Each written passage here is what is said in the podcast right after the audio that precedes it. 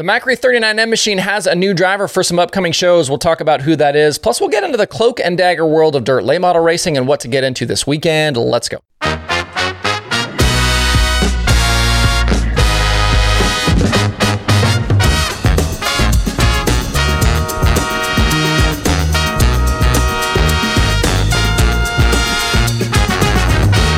It's Friday, July 21st. I'm Justin Fiedler. This is Dirt Tracker Daily.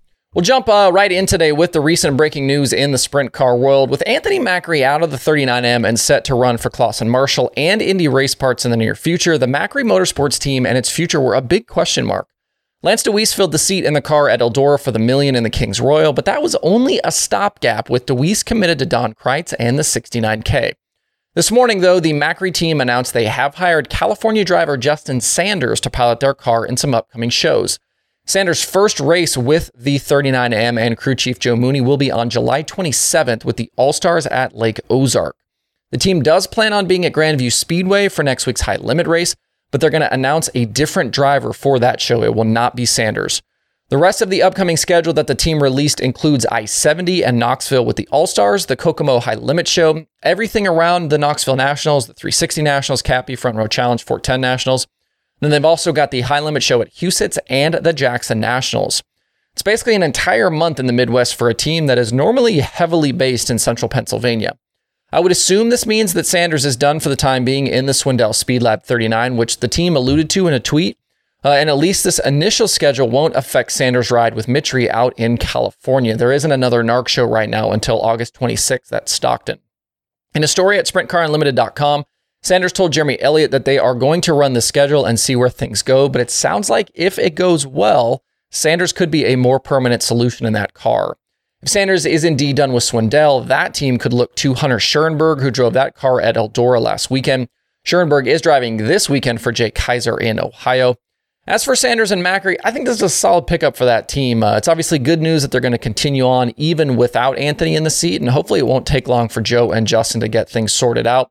Drop me a comment, let me know your thoughts on this move for the 39M. All right, with that breaking news out of the way, let's dive into my main topic for today. Watching last night's Lucas show at Huset's, Ricky Thornton Jr. was your winner after getting the lead from Jonathan Davenport on lap 19, and he survived to the end on a latch down, rubber down racetrack. Afterwards, thanks to FloRacing's cameras and their drone, we watched RTJ roll across the scales and then hit the droop check.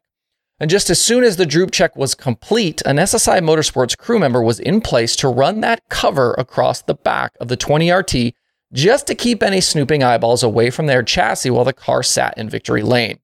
And this has become fairly standard procedure for that car and a lot of others. It's just an, a, uh, a small example of the secretive world of dirt late model racing. Technology changing all the time. Teams are always pushing the envelope to find more speed. And when they get an advantage, they don't want anyone to know about it. Whether it's bodies and aerodynamics, or shocks, or chassis, uh, or suspension geometry, or strange devices, uh, they'll go to all sorts of lengths to keep their advantages hidden. And normally, when you see the rear of the car not on the racetrack, it's going to be covered up with one of those sponsor banners. Cars on jack stands with the tires off usually have a piece of plastic covering up the hubs and wheel wells anything they can do to obscure those prying eyes and camera lenses.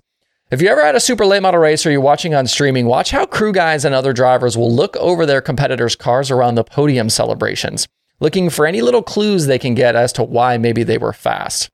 We literally see the same things on the Formula One grid. These are things too that I've asked both Kevin Rumley and Vinnie Giuliani about in the past. Rumley, the owner of the car that Kyle Larson has been racing the last few years and who's had a lot of success with Jonathan Davenport, Longhorn Chassis, uh, Bilstein Shocks. Uh, Vinny is now a crew guy for Davenport. He's an engineer. He worked in NASCAR. He's been a crew chief. Rumley talked about all the cameras and photos taken of his R&D car, but mentioned that if you're trying to copy what somebody else is doing, you'll always be a step behind. And Vinny said even when you don't have trick stuff going on, you cover things up just the same to keep up appearances. It's like a poker hand who can keep the same face whether they have the full house or whether they're bluffing at the pot. There are games being played all the time, and it's necessary to participate uh, if you want to stay at the top. If you want to see those past conversations, uh, I'll link to them in the video description below. And just a few weeks ago, racer Austin Kirkpatrick posted a video to his YouTube channel about the straight front axle car he built a few years ago and all of the trials and tribulations he went through to make it all work. Eventually, he was able to have some success with it, but after the 2020 season ended, the major late, uh, late model sanctioning bodies outlawed his design. If you haven't watched that video, I definitely recommend checking it out. It gives you a really good uh, idea of what it takes to design new stuff and just how many different areas are not covered by these rule books. Kirkpatrick, who's known for creating his own designs, spent 30 minutes and really only covered a handful of topics. I'll link to that video below as well. This idea of secrets and innovation is something I feel like doesn't get enough attention when it comes to dirt late model racing. And I think it really adds to the intrigue of these races if you know what's going on. We've touched on it briefly with the chassis wars, but it's a big reason why performance is so cyclical for some of these drivers. These crews are constantly trying stuff, they're testing, they're building new parts and pieces.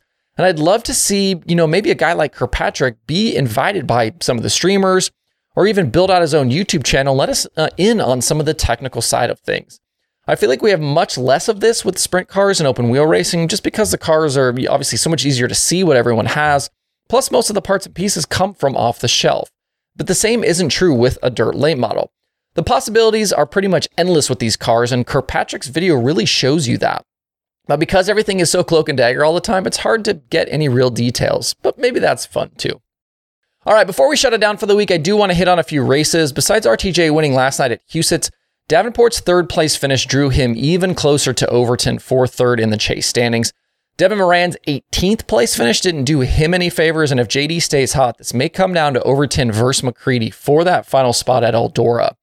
Tonight at Huset's is two rounds of heat racing with passing points and finishing points on the line to set Saturday's feature lineups.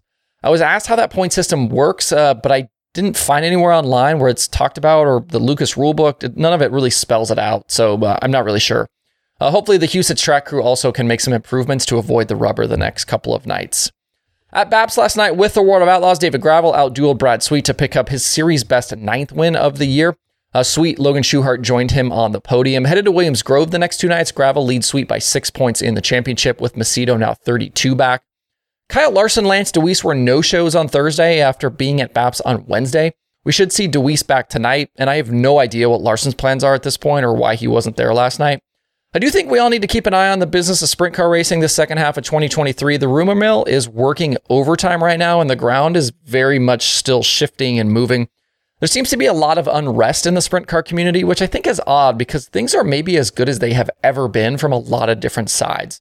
But as is usual, we can never have nice things. At Utica Rome last night, Matt Sheppard picked up another short track Super Series win, holding off Mat Williamson late. Tim Fuller finished third. Ross Chastain needed a provisional to start the main event, uh, finished down in 25th. Short Track Super Series heads to Canada next week for stops at Granby and RPM. Elsewhere this weekend, the All Stars begin a Midwest swing with stops at 34 Raceway, Spoon River, and Red Hill. We'll see what Anthony Macri can continue to do in the 7BC and if Zeb Wise can run those guys down. Indiana Sprint Week gets started for the USAC National Sprint Cars. They've got Gas City tonight, Kokomo tomorrow, Lawrenceburg on Sunday. Only 32 points separate the top three in the standings right now, so a lot can and will change over the next several days. We've got the Extreme Midgets back going again, USMTS Modifieds, the ASCS, and a lot more on the card coming up. And from my guy out in California, Thomas Soper, Barona Speedway has the IMCA uh, Summer Nationals the next two nights just outside San Diego. Bunch of different divisions, and you can watch it live over on imca.tv. That's it for the show this week. Make sure you hit the streaming schedule at dirttracker.com slash watch tonight to see what your options are through the weekend. Hope you guys enjoy the dirt racing weekend out there. We'll see you right back here on Monday.